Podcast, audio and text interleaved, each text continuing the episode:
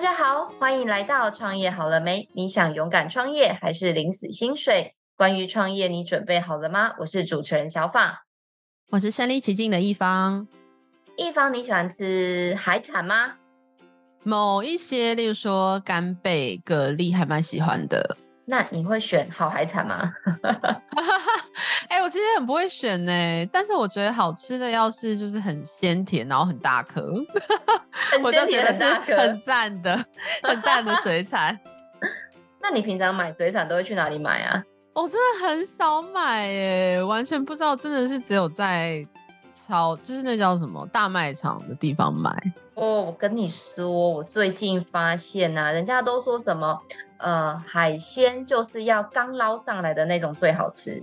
对不对？大家都会说什么活跳跳，有没有？就是鱼还要会翻来翻去啊，然后虾子要会跳来跳去那种，就是最好吃的。然后我最近就是认识一位海产专家，然后他们家的技术超特别，就是一般我们都认为说海产要马上捞出来马上吃，没有，他跟我说他要先把这个海产，然后放到另外一种很厉害的水里面。然后呢，在这个水里面再养一段时间，再把它捞上来，然后呢，再给消费者。然后我真的有吃过，我就是浸泡前、浸泡后，哎，吃起来完全像是两种不一样的东西，耶，好神奇哦！居然泡到某一种水里面就可以达到这样的效果。对，而且你喜欢吃的蛤蟆也是其中一种哦。哇！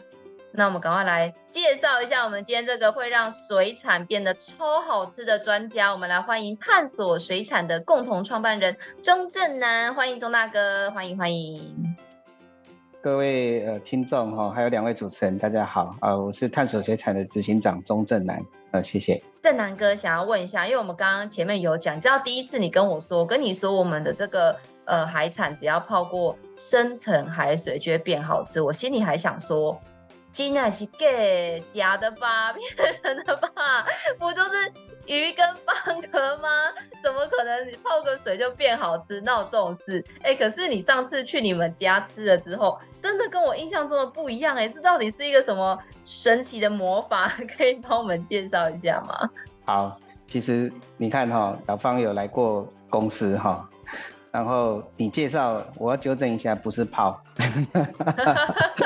是养吗？呃，对鱼来讲哈，就是改变它的生态环境。那我们这里有一个专有名词，鱼类的话，我们叫驯化。哦，驯就是呃一个马在一个川，等于是海洋的生物哈。其实它有一些特性，它是可以适应不同的环境。举例来讲，海水的咸度。哦，我们都知道河岸口它海水是比较淡的。那我们的海洋里面的海水正常，它大概是在，呃，人家讲说，哎，百分之三点五的盐度啊，所以呃，海洋的生物是可以适应不同的呃咸度跟海水的那个环境的，所以我们那个制程叫做以鱼来讲叫驯化。那贝类的话，其实它就比较单纯，贝类就是进化。让它更干净了，因为贝类通常它都会有过滤那个浮游生物的能力，哦，所以它会需要大量的过滤海水，哦，所以贝类我们叫净化，哦，那鱼类的话我们叫驯化，那它各自有不同的呃程序跟时间，跟对这些这两种生物产生不同的的结果。那我觉得很特别，为什么会特别就是用这种方式？这个是。已经发明出来的一种就是净化或者是驯化的一个方式吗？还是它其实是就是你们就是发明出来就是这样子的一个经过净化的海鲜会特别好吃？我们第一个产品哈就是鲟龙鱼，那鲟龙鱼呃以前都是在俄罗斯或者是里海，哦里海是呃一个非常知名的产区，那这里的鲟龙鱼最多，大家都把它拿去做鱼子酱。啊，所以你只要讲到鱼子酱啊，就是里海的鱼子酱产出来的啊，都是比较优质的。那俄罗斯也有，哦，那像呃伊朗啊，他们这些地方也有。那所以它的原生环境是这样子。那从鲟龙鱼这个物种来讲哦，那后来它就大家一直抓啊，就濒临绝种啊，所以就把它编列成 CITES II。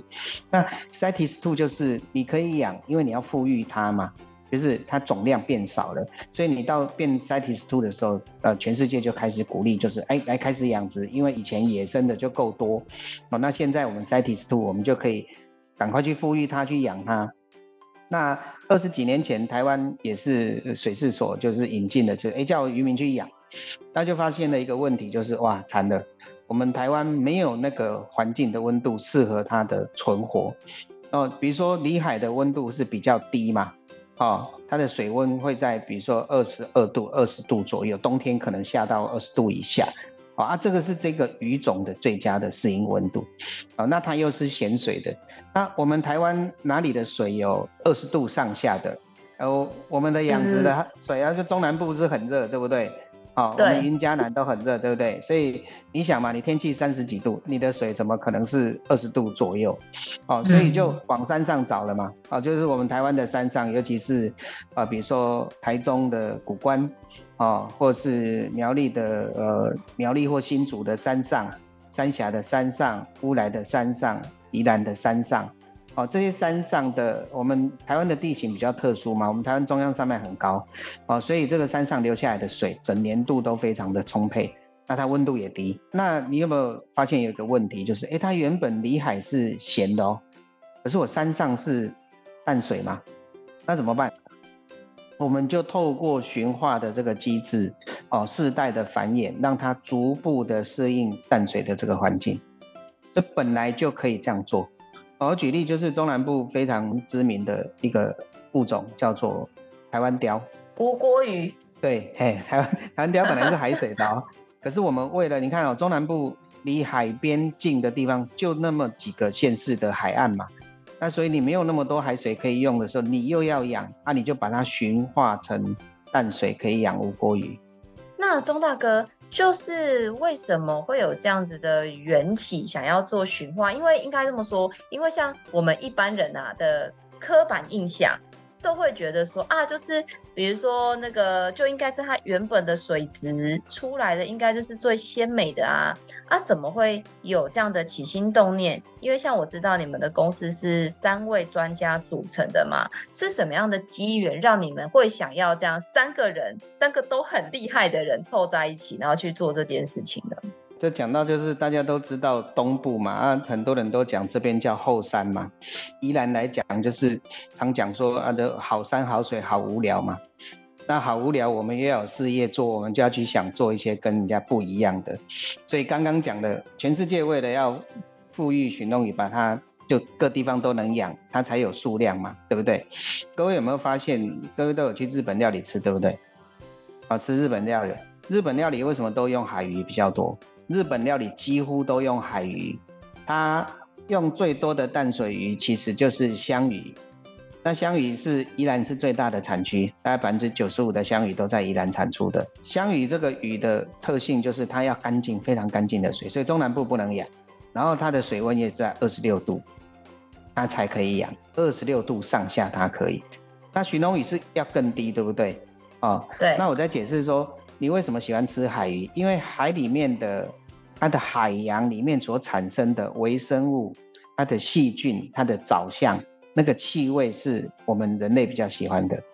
那你到岸上去养的时候，你到中南部去看到那个原生的鱼池哈，人家不是都讲说养鱼要养水，啊养水要养藻，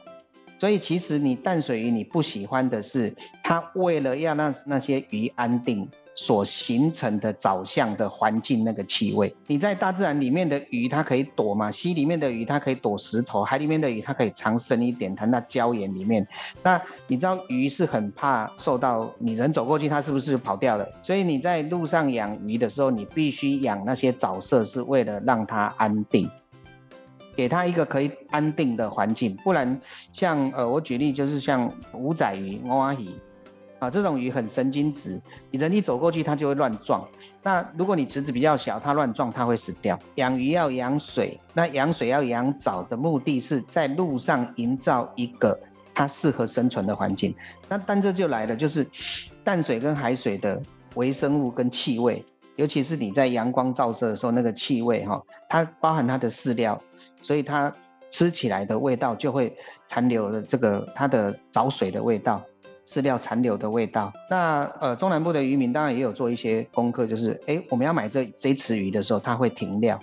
就让它不吃嘛，哈，先排泄，但是毕竟还是在原生环境，所以那个味道的残留，其实我们后来研究是，哎，这个是一般的，一般有些厨师比较不喜欢用养殖鱼的原因之一。我们在猜是可能的。那我们后来才想到说，哎，台湾最干净的海水在哪里呀？就深层海水喽。那台湾最干净的表层海水在哪里啊？在东岸哦，东岸的表层海水也算干净，但它深层海水又比它更干净，因为它在两百公尺以下。所以我们当时就是为了要解决这个问题，其实我跟我们蔡董认识的时候是十几年前的哈，我刚回来宜兰创业的时候，我们蔡董就拿了寻龙鱼来找我说，哎，六哥六哥，你帮我把这个拿去给日本料理的师傅试试看。那我十几年前回来宜兰创业，我的服务的客户都是台北市的饭店跟日本料理，啊，我就就拿了蔡董在山上，我们宜兰山上非常好的山泉水养的鲟龙鱼，去给日本料理的客户，哦。那不起不差嘛，起用没这样。对，可是人家在跟我讲这个鱼完全不行啊，我就说不行，你还是帮我试试，可以怎么做？其实，在那个不行当中，其实我们有看到商机，就是客户回复我说，这做生鱼片不行，这个鱼一杀开就有那种淡水鱼的味道，非常重。但是它的肉质做热的、做烤的、做炸的是很好、很 OK 的。哦，那我就把这个讯息回复给我们我现在的合伙人啊，那个蔡启林董事长。然后他就说：“啊，我刷电企业呢，我南宜兰刷电企业怎么会不好？”那蔡董就他说哪根筋不对了，他就坐飞机去里海看了。真的，他是坐飞机到国外去看，说人家的原生环境抓起来的鱼，到底吃起来是不是跟我养的一样？哦，而且也是开启了他的改革之路。哦，他就是发后来发现，就是说，呃，我们调整了一些饲料哈，有些饲料它味道非常重，鱼吃了以后是不是会在它的肚子里面停留？啊，那些味道会在它的腹腔里面残留，哦，你很难去把它呃消除掉。那大概到十年后，我又成立了工厂啊，那个蔡启林又又拿了鱼来找我，哎，六哥六哥，我这个改善的更好了，你再帮我试试。然后我试了以后还说，可能是个性比较龟嘛，我说哎，这个还是不行，还是有一些呃淡水鱼残留的那个味道。那时候我就找了黄秉一博士，我说哎。这个可以怎么解决哈？因为黄渤他也去日本念养殖，那时候他在食资中心，他是深层海水的专家，那他就跟我讲说，哎，那不然我们用深层海水来试试看喽，哦，那我们就往这条路去试了，哎，结果试了以后发现，哎，改变蛮大的嘞，它不只是气味改变，它连肉质都改变了，然后黄渤就开始往。这个部分的 R&D 去做测试，其实我们测试了好多年，我们包含我们跟食品工业研究所做了很多显微显微镜切片的测试，包含我们去看它的氨基酸的组成，哎，发现这样子的鱼在这个深圳海水的环境里面哈，各位都知道说哦，我刚不是在讲二十度已经很棒了，对不对？可是深圳海水到我们的园区里面的时候是十五度，而且又更冷，那所以。在这实验当中，我们找到了一个点，就是说，哎，这种的呃海洋生物，哈、哦，它回到这个环境的时候，它的整个身体的结构会为了要适应这个环境去做出改变。就好像你人，如果你在平地，如果你去山上了，你慢慢会适应山上那个环境，但是那个改变是好的，啊，包含它的肉的弹性，啊，跟它的氨基酸组成，而我们在这里面找到看到东西。好，所以我们三个就开始就往下走，我们就开始去研究说它到底有什么作用，啊，就一直去测试它的，呃，改变到底有多少，那这个能做到什么样子，啊，所以这个也是我们第一个专利的形成，就是我们把鲟龙鱼在在山上养，本来不能做生鱼片，到深圳海水驯化以后，它可以做生鱼片，这个过程我们研究了有呃应该有四五年，我就开启了，哎，我们好像可以来开一家公司来推广。这样子的台湾的特殊资源，因为深层海水全世界只有四个地方适合开采：夏威夷、日本、台湾的东岸跟南韩。好，所以我们觉得哇，这个很棒，这个资源哦刚好很特殊。我们三个在笑说啊，台湾哪有跟世界上分享全世界四分之一的资源？就是这个东西。啊，因为这个东岸的地形非常特殊哦，很多来宾来公司的时候跟我聊天说。啊，这个别的地方不能做吗？你去想哈、哦，大陆棚的国家哈、哦，水深要超过两百米，深层海水的定义是两百米以下嘛。那我们东岸大概三四公里就有一千米的深度。好，那两位都知道那个台湾海峡宽一百多公里，对不对？对，没错。我们台湾海峡的深度不会超过一百五十公尺，很浅。哦，跟我们东岸的地形差很远了哈。那你像欧洲、美国那种大陆型国家哈，它的海滩下去都要大概一百公里才会深度可以超过两百公尺深。而我们台湾的东岸是三到五公里就一千米。啊，所以全世界这个最早做是美国，他们全世界探勘起来就这四个地方最适合。好，那我们就从我们的岸上哈去做一个建筑物，然后往下去做那个渡井，然后布一个管子到海里面。你一定得这种地形，你才能布这种稳定的管子到海里面。那这个水上来的时候，其实这个深圳海水的计划，台湾现在是第二个十年，啊，政府一直在推动。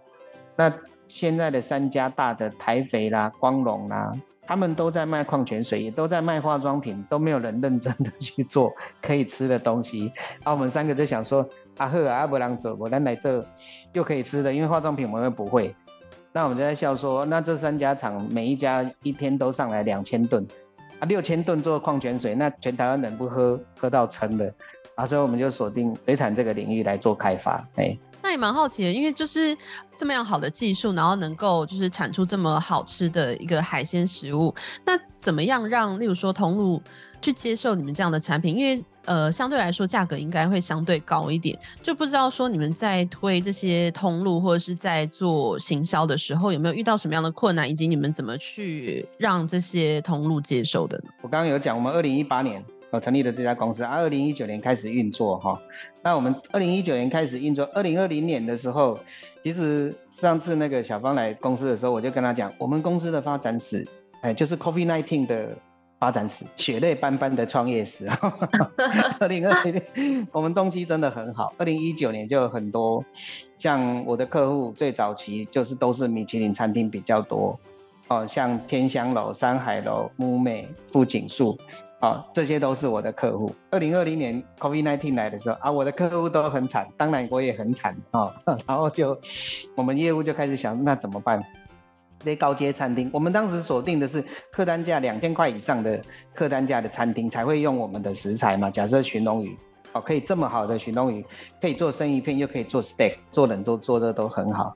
那那时候就碰到疫情嘛，那我们就想说，那因为我以前的食品厂是跟这些通路有交易过，我就去。找他们来看，哎、没想到全年不是都要最便宜吗？他居然也会支持我们去养鲈鱼，然后透过深层海水驯化，所以在他架上有一只大口黑鲈，里面标榜深层海水驯化，就这样来的。啊、然后这些采购也是确实哦。他们当时是怎么看呢？他说阿弟这客人偏当的呀，啊，我们就那时候疫情也没有什么，东部这边没什么人哈、哦，然后我们就说阿波草地来看，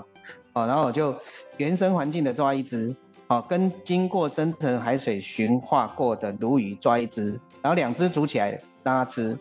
明显有非常大的差异。而且我们还做了一个对照组，我们从中南部钓鱼上来，然后采购的评语是：好，我们东部的池边已经赢中南部的了，然后我们深层海水循化过的又赢我们东部池边的，啊，就是没有循化过的，所以他们就说来下单了。哦，所以我们二零二零年就接到通路想要买的订单。哦，这个我们也很讶异，就是从米其林转到最便宜，这个那当时我们也想说，好啊，撑一年嘛，好，二零二零年可能就过了，那没有想到什么一直延伸了三年，我就笑说啊，这三年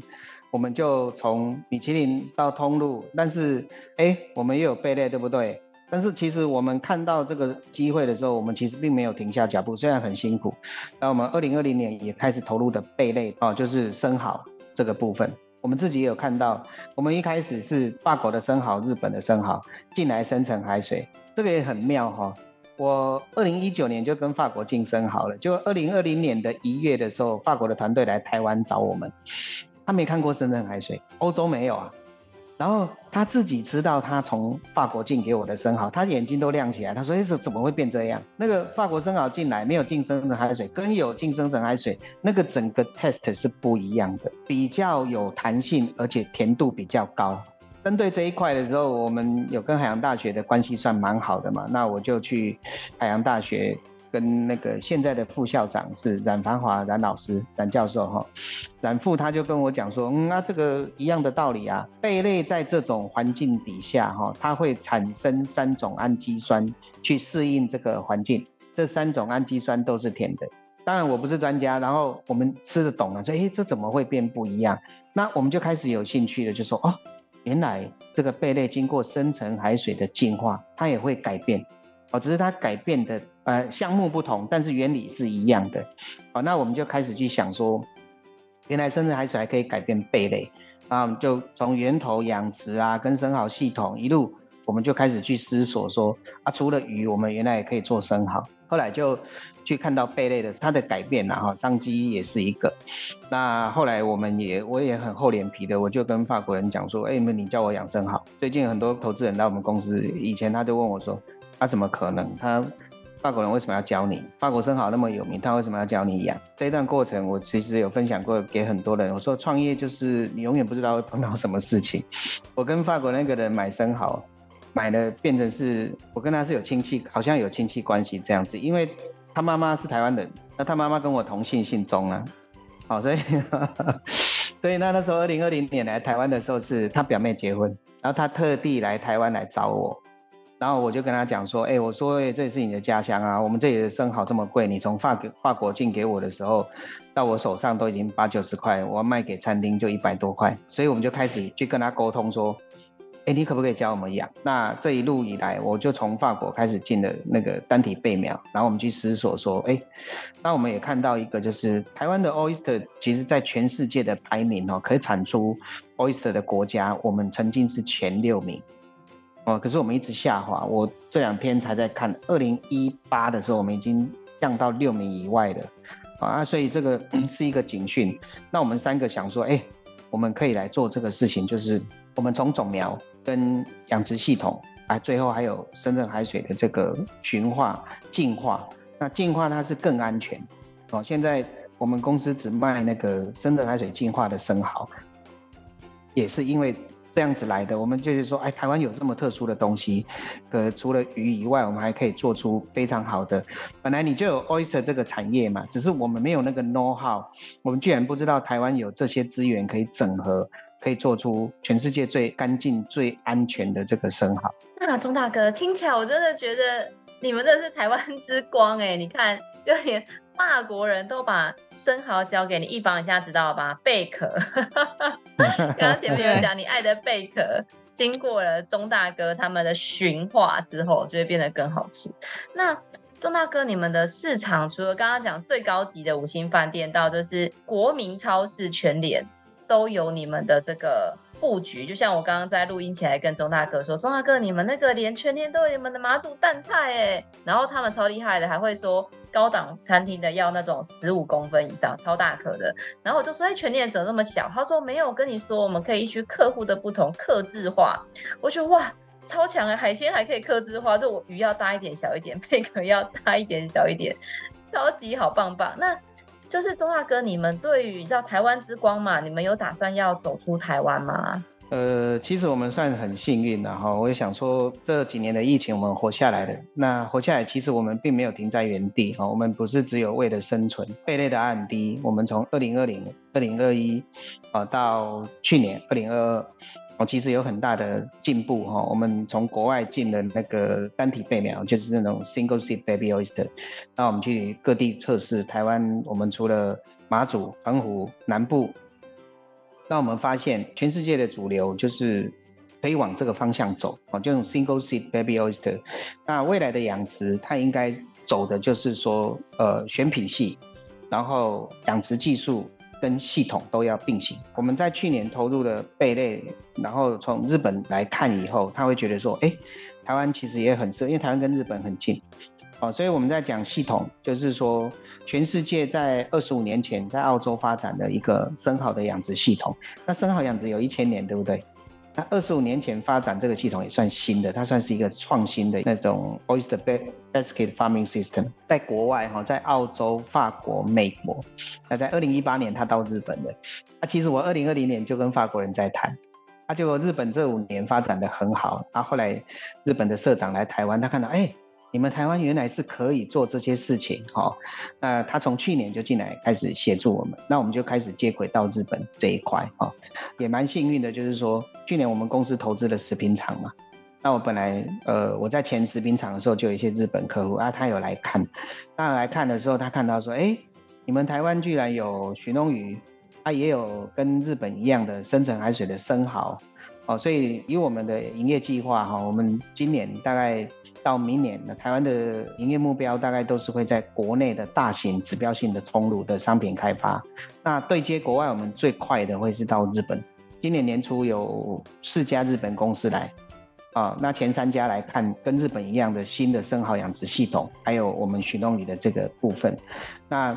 在五月的时候，日本呃第五大商社丸红来啊来我们公司。他一开始也是来看生蚝的，啊，结果他吃到我们家的寻龙鱼生鱼片以后，他就停下来，他就问我说：“啊，这个是你们自己养的？”我说：“对。”那我们透过深层海水的驯化专利，让它变成是好吃的寻龙鱼生鱼片。就那时候前三家日本公司来找我谈的时候，我说：“有啦，寻龙鱼就台湾的自然环境就这么大。”啊、我们评估过，全部台湾的山上可以养鲟龙鱼的地方，大概不会超过一千吨一年。那你知道养殖界一千吨是算少量，它根本没有办法供应给全世界，所以我那时候并没有很看好。虽然我们有专利了哈，我们知道我品质可以做得很好，但是毕竟一千吨嘛，那通通给探索做好了，那就是充其量就是一千吨。那结果那时候呃前三家日商公司是叫我帮他代工成，呃回转寿司可以用的那种，那个我们叫寿司内塔，就是上面那一块鱼肉。哦，那我跟阿湾这边错啊，台湾现在没有这么多的便宜的劳工可以做。结果丸红进来的时候，他就跟我讲说，啊没关系，我有工厂。你帮我送去越南，我说哈，啊原来是这样子，那因为丸红是非常大的商社嘛哈，呃他们有投资养鲑鱼，然后他们就在欧欧洲把把啊北欧把那个鲑鱼运到越南加工成寿司ネタ，然后就进日本市场跟北美，然后他就说没关系，我有工厂啊，我们就开始规划说啊工厂。我的原料经过深层海水循化过的，呃，可生食级的这个原料就进到越南它的工厂，然后做成成品，我们就行销全世界。啊，这个案子已经在 ING 当中了。那但是我还是跟王红讲，哎，可是我只有一千吨呢，那怎么办？全世界最知名的鲑鱼，全球的年需求量是三百万吨。鲑鱼是橘色的，对不对？啊，所以你去吃寿司店的时候，是不是红色的是尾鱼？然后鲑鱼是橘色的，所以丸红为什么看上寻龙鱼？因为你有没有发现白肉身的鱼越来越少？现在很多人标榜不吃旗鱼，原因是因为呃跟海洋的生态有关系。旗鱼是顶层掠食者，它跑得很快，它都吃一些在海面不深的这些东西，所以大家就开始呃不吃旗鱼啊、所以你在回转寿司上很少看到旗鱼，呃旗鱼又很多筋。丸红看到这一只寻龙鱼，哎白色的嘞。哦，那白色现在在全世界比较知名是日本的青帆，那当然是需求还是缺的，所以他们他就说没关系，哦，我们已经投资了，在日本富士山有投资了室内循环水养鲑鱼，那个算是资本密集、技术密集的室内循环水的技术。那我就跟王红讲，这是可行的吗？他说可以，他们今年已经开始量产，啊、哦，就是产出的量应该会从两千五百吨到五千吨。他们那那个主管也跟我讲说。那个，我们可以把这个拿来跟探索合作，啊，因为室内循环水的技术哈，它算是资本密集、技术密集的产业了，啊，那你要选品项嘛，那鲑鱼当然就是全世界需求很旺，而未来这一只鲟龙鱼有机会啊，可以在明年第一季，我们就会透过跟那个丸红国际接轨的这种，这种我们讲就是那个全球分工的模式，就进入到日本市场，啊，那短期的话就是先走这个。然后未来我们需求量不够了，我们应该会跟用探索的养殖技术跟深层海水的循化专利跟它合作啊，室内循环水的鲟龙鱼养殖啊，所以这个是今年才发生的事情。我们哇，原来鲟龙鱼可以呃有出路了。好，那。他们在富士山脚下投资的那个呃养鲑鱼的那个厂哈，他们应该是明年第一季会产出两千五百吨的鲑鱼。那所以呃我们也很幸运的，就是跟这些日商的客户哈，我们可以就直接切进到日本的市场。那跟两位主持人说，就是日本因为它的自然环境的关系，它也有鲟龙鱼，它更少，它一年可能五十吨不到一百吨左右。嗯，所以我们下一个阶段就是会进入日本市场，这是。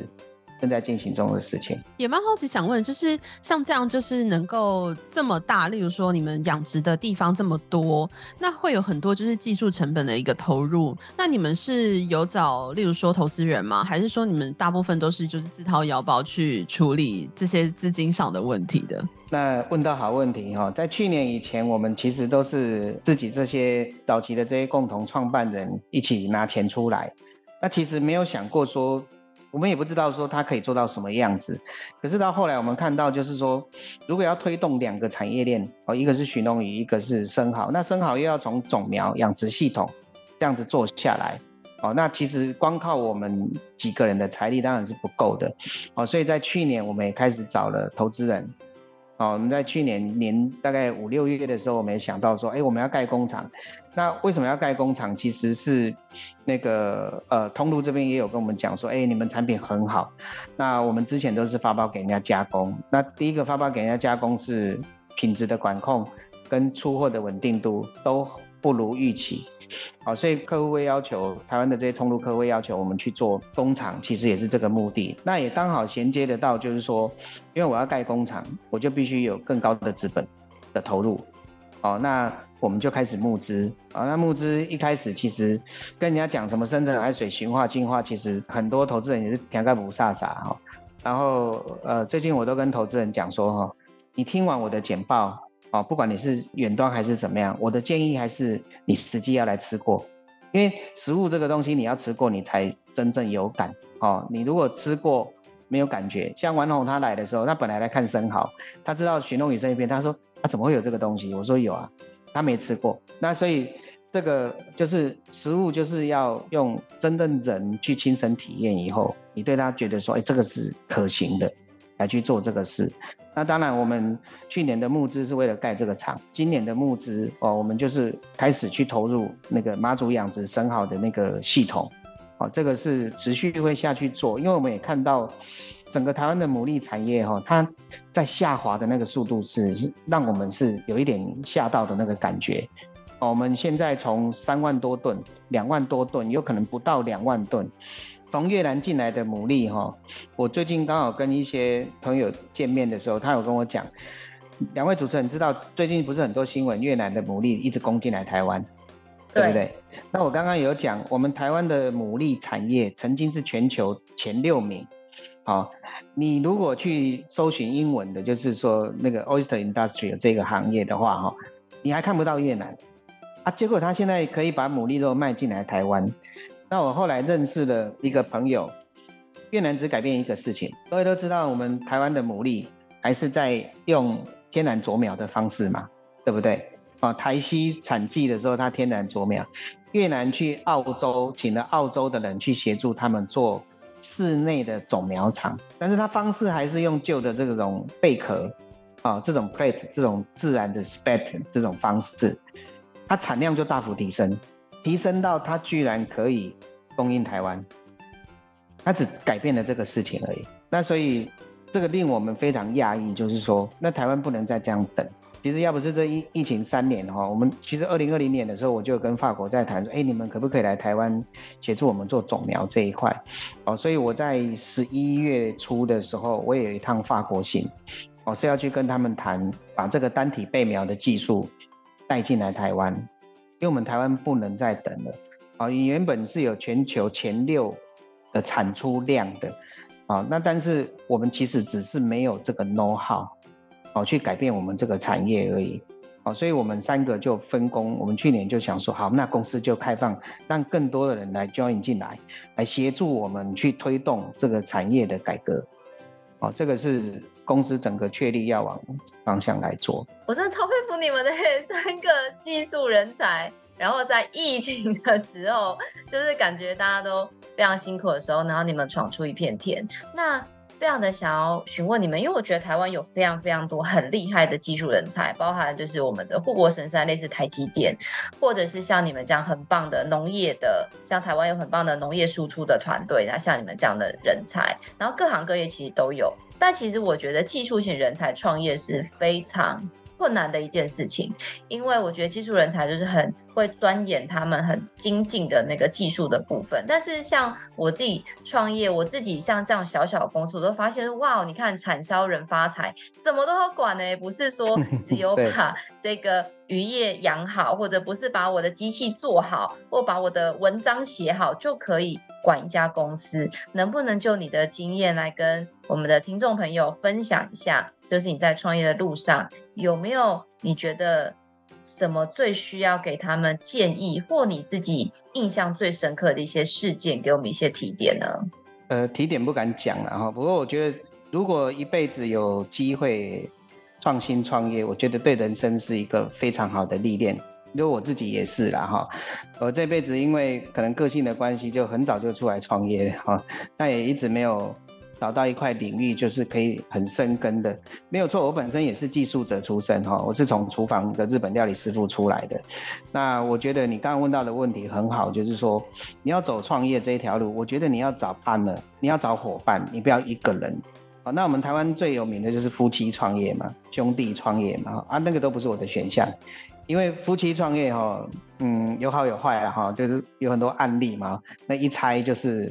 分崩离析这样子哈，那如果兄弟创业，那有可能会变成是家族的方式嘛哈。那我选择了一个就是跟我不同专长的人一起创业。呃，我从厨房到后来有机会开了食品厂，那我其实是锻炼自己成为专业经理人的角色。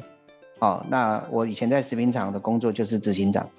当然，你坐这个位置，你也必须重新学习啊！我也从来没有做过。我的合作伙伴就是我们的蔡启林董事长，他本身就是老朋友了，但是他很专注在养殖这一块，他是真的是养殖的达人。养殖其实我不会。好，那黄秉义博士他又是在日本，他有攻读深层海水相关的这些资源。好，那我们三个一起来做这些事情，当然我们缺的就是财力啦。好，所以我觉得如果你有心想创业的话，第一个就要先找伙伴。想到一件事情想要去做的时候，你你一定会有一个你看到别人没有看到的。我们当时是看到说，哎，台湾有这个特殊资源，如果我可以把这些水产变得更好，让大家可以更喜欢台湾的这些原本你不喜欢的水产，哦，这是一个非常大的价值的改变，哦，提升这个价值。那我觉得就是说，创业应该要有伙伴，这是我的建议啦。第二个，你要先去看市场。我以前在食品厂市场都是我在看的，所以我当时看到徐龙宇的时候，我其实很早就希望他切进去生鱼片这个市场。哦，他有蛮多的优势的，但是他相对的也有他的弱势，就是诶，他可养殖的环境是受到限制的。啊，所以我们才又去找了一样用深圳海水，诶，贝类。那贝类在台湾的环境是够大，哦，所以我看到市场的需求。然后我们往一个可以堆叠价值的一个商业模式的设计，有很多前辈了哈，就是说创新创业的前辈也在讲，就是说水产业也有很多前辈跟我讲说啊，你不要做那个小打小闹的，啊，就是你做起来可能一一年就只有你就只有改变你这个区块而已，啊，所以当然我们三个也是觉得说，哦，我用深层海水，我们从来没想过说哦。原来我们的深层海水，我们在东部，我们还可以帮助整个台湾在养 oyster 这个产业，包含云嘉南，包含澎湖马祖，我们从来没有想过。哦，但是我觉得就是你要解决的问题是够大，所以你必须要有伙伴。创业挑战，我觉得是身心灵的成熟度啦，因为不管你找什么伙伴，你一定会有意见不同的时候。哦，可是这个就是考验你的身心灵的成熟度。哦，就像。从来没想过说这辈子会一开业就碰到疫情，啊，可是大家并没有把脚步放下来，就是我们仍然觉得它有价值，那我们持续的往前走。当然这中间我们克服了很多的困难。我的这个位置所要做的事情是帮公司看它的未来十年的价值，啊，所以我们改变了许农宇，我们觉得哎不够有基础，可以让全世界享受到更好的深层海水的这个水产，所以我们去看到了哎。Oyster 可以，台湾一年如果有三万吨的 Oyster 的产出，我们还要再进三千吨。我们那时候是想说，哦，刚这是三千吨，我们就可以透过台湾的这个 know how 的改变，啊，跟一些产业的升级，我们就可以供应的，啊，所以这个是我们想帮整个产业做的这个事情。啊，当然，我觉得天时地利人和都要了哈，我们也有不少的运气，算还不错，哦，所以我们。现在还在，也非常感谢这一路当中有很多人的帮忙啊，不管是多困难的时候啊，不管是通路的客户，或者是说投资人也好，或是一些朋友的认同啊，我觉得是支撑探索整个团队可以走到今天的的原因啊。那如果就是有一些听众朋友们对于这种呃利用天然资源，例如包含说呃农业啊，或者是养殖渔业啊等等这些，呃，他们想要透过这样子创业的人，你有什么样的建议？以及就是在这样子，例如说养殖渔业的创业项目，就是来说的话，有什么样的核心技能是在这个产业是需要具备的呢？我也有一个建议，就是说不要取高和寡。因为以前我们刚开始要切入生蚝的时候，人家都跟我讲啊，那个生蚝很好赚哦，那一颗可以卖一两百块。我觉得这是最糟糕的，因为国外他们看产业不是这样看的。那我觉得产业也要整合，用打群架的概念啊，就是说，其实澳洲的整体的那个 base 没有我们大，可是他们是国家是产官学整合合作，好，研究的去做研究，好，产业的做产业，farmer 做 farmer 的事情，那整合起来的时候。要做一个国家品牌的概念，你才能走得出去。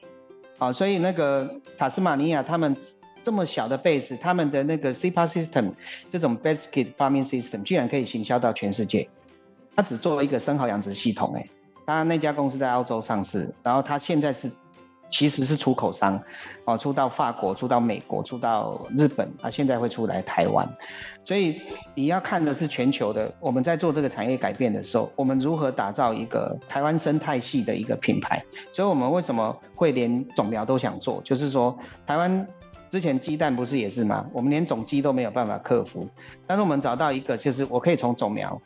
从养殖系统，从整个深层海水进化的这个结果，要实事求是的去看这个东西到底是给谁吃，啊，什么价格是消费者愿意来回购。我举个例子，国外他们卖到餐厅一颗生蚝是三十块台币，然后 to C 是一百块台币啊。但我们台湾有些我看过，也有些人想要投入这个领域，都说哇，这个生蚝很好赚哦，一颗就卖两百。那好了，你一颗卖两百，六颗就要一千二。那国外的生蚝在开都是半打一打再开，你觉得这个消费有几个人消费得起？啊，所以我们在做这个事情的时候，其实跟国外交流以后，我们发现台湾把自己看小了。你做出来的东西是应该更多人去享用嘛？但是这个是必须大家。一起去努力，包含我也常呼吁，就是呃有些官方场合我也常希望，就是说产官学，但是你要看的不是把东西做贵做小，而是把东西能够量化，然后品质好，能够吃得起，这个产业才能存活啦。啊，不是说我、我都常讲说，人家都讲说啊这个哦我们可以卖很贵哦，那那那个东西哈、哦、不会是一个产业，哦它就是一个精品。啊，如果你要做那个东西的话，我觉得不会是农渔业的一个产业基础啦。那最后一个问题，想要问一下我们的正南大哥，就是我要知道这个能不能播？就是你之前有跟我说，你觉得台湾的呃现在在推很多，就像你刚刚说的嘛，在推很多的精品的小鱼跟小农，但你跟我说，其实在台湾做小鱼小农是。赚不到很多的钱的，但是我也知道台湾真的很多这种家里有一块田，有一块地，然后就想要回家，也许是接家业或帮爸爸妈妈活化他们年轻的时候耕种的土地。那对于像这样子的一个青农也好，或者是有志于在做农业的人，不知道钟大哥，其实因为像您也转换多很多不同的身份嘛，你有没有什么一些建议可以给台湾的这一些？有意愿来从事农渔产业的朋友，其实台湾有很多的本来应该有的东西哈，所以我们现在也在做这个事。那我还是那一句话，就是不要把自己做小了。你的竞争者不是你隔壁的 farmer 啦，你的竞争者应该是在不同地方的竞争者。举例来说，台湾的米的竞争者，你如果把它放成是台湾的跟你一样的稻米的那个稻农，那你的把自己做小了。好像我们最近有推一款炖饭到那个全联，对不对？所以你如果要做好的米，可以做炖饭，你的竞争者是意大利啊。但意大利的炖饭米它，它的目标是全世界，哦，所以应该是用这个角度。我觉得新年回乡是很好，但是你要把它当成是一个产业在做。而我我常讲就是说，不要老是去鼓励那个小农小户哈。你种了，我我们宜兰这边也常有啊，就是说你去养虾啊，你也不管你养呃四分地或一公顷啊，我自己养，我还要自己加工，我还要自己去销售。那个有一些老的那个虾农都说哈，啊你出去卖卖几万块，等来遐两百万的虾拢死啊，啊就是说那个 farmer 还是要专注在你的生产这件事情上面。我们现在为什么选择跟呃日商公司做全球分工？就是我们专注在我的产出是好的这一块事情上面，那我就找国外的人来对接。当然，刚好是这个品相是可以跟国际接轨的，哦，所以稻米不是不行。像我们公司也做了一个很奇怪的事，用台湾的米做出炖饭的质感。你既然要种，你就必须找异业合作。你如果只是卖米卖不出去，那你何尝不找一些人来共同开发？好，我们最近也看了一个新闻，就是呃花莲最近也不错，有一个花莲二十六号的。时尚米，这是 for 那个炖饭用的米种，可是你看哦，结果解决错问题了。我们用其他的米也做得出来，有可能不是米种的问题，有可能是制程的问题。所以当你要开发这个产业的时候，你不只是找这产业内的人合作，我我讲的就是说，你要去看市场，然后你要跟不同的团队合作，然后共同把它的价值堆叠。我刚刚在讲说，我们家为什么去做炖饭，因为我们家水产很多嘛。那我们的高汤也很好，啊，所以炖饭就是重高汤，啊，所以我们就团队也去想说，哎，我怎么把高汤跟台湾的稻米结合，让我们这两种都是 MIT 的东西可以出口到国外去，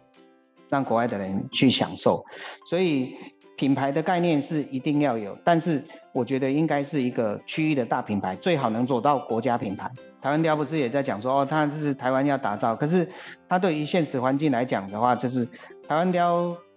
台湾养跟中国养跟跟越南养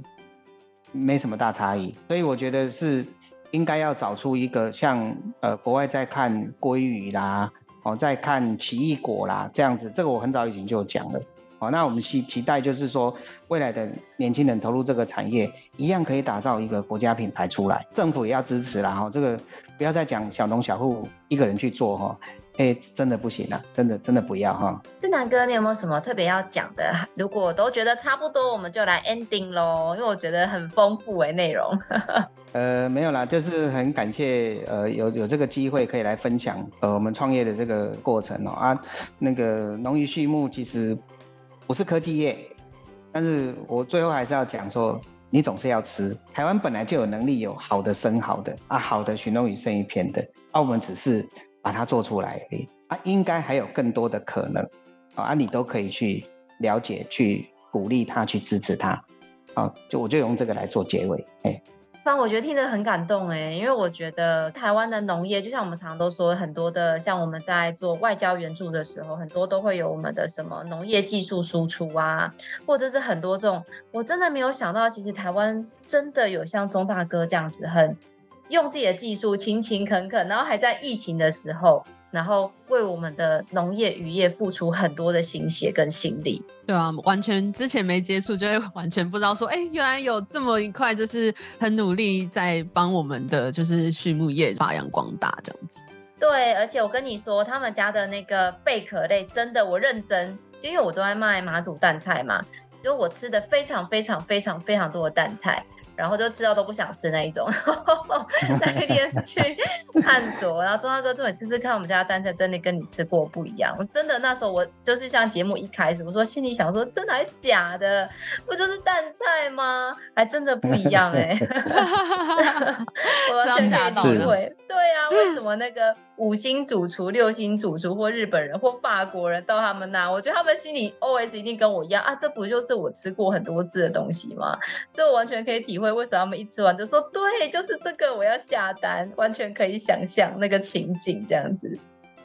好哦，今天非常感谢正南哥跟我们分享超级无私的耶，从他怎么样创业，然后遇到什么困难，然后如何找伙伴、打群架，如何做出一个产业链。然后也分享了很棒他们家的一个产品。那当然呢、如果说你想要来联系我们的钟大哥，不管是异业的合作，不管是这个产业的链接，或者是你很直接的想要来购买他们家的商品，我们都会把探索水产相关的这个联系资讯放在下方的资讯栏，有需要的听众朋友都可以自行去参阅哦。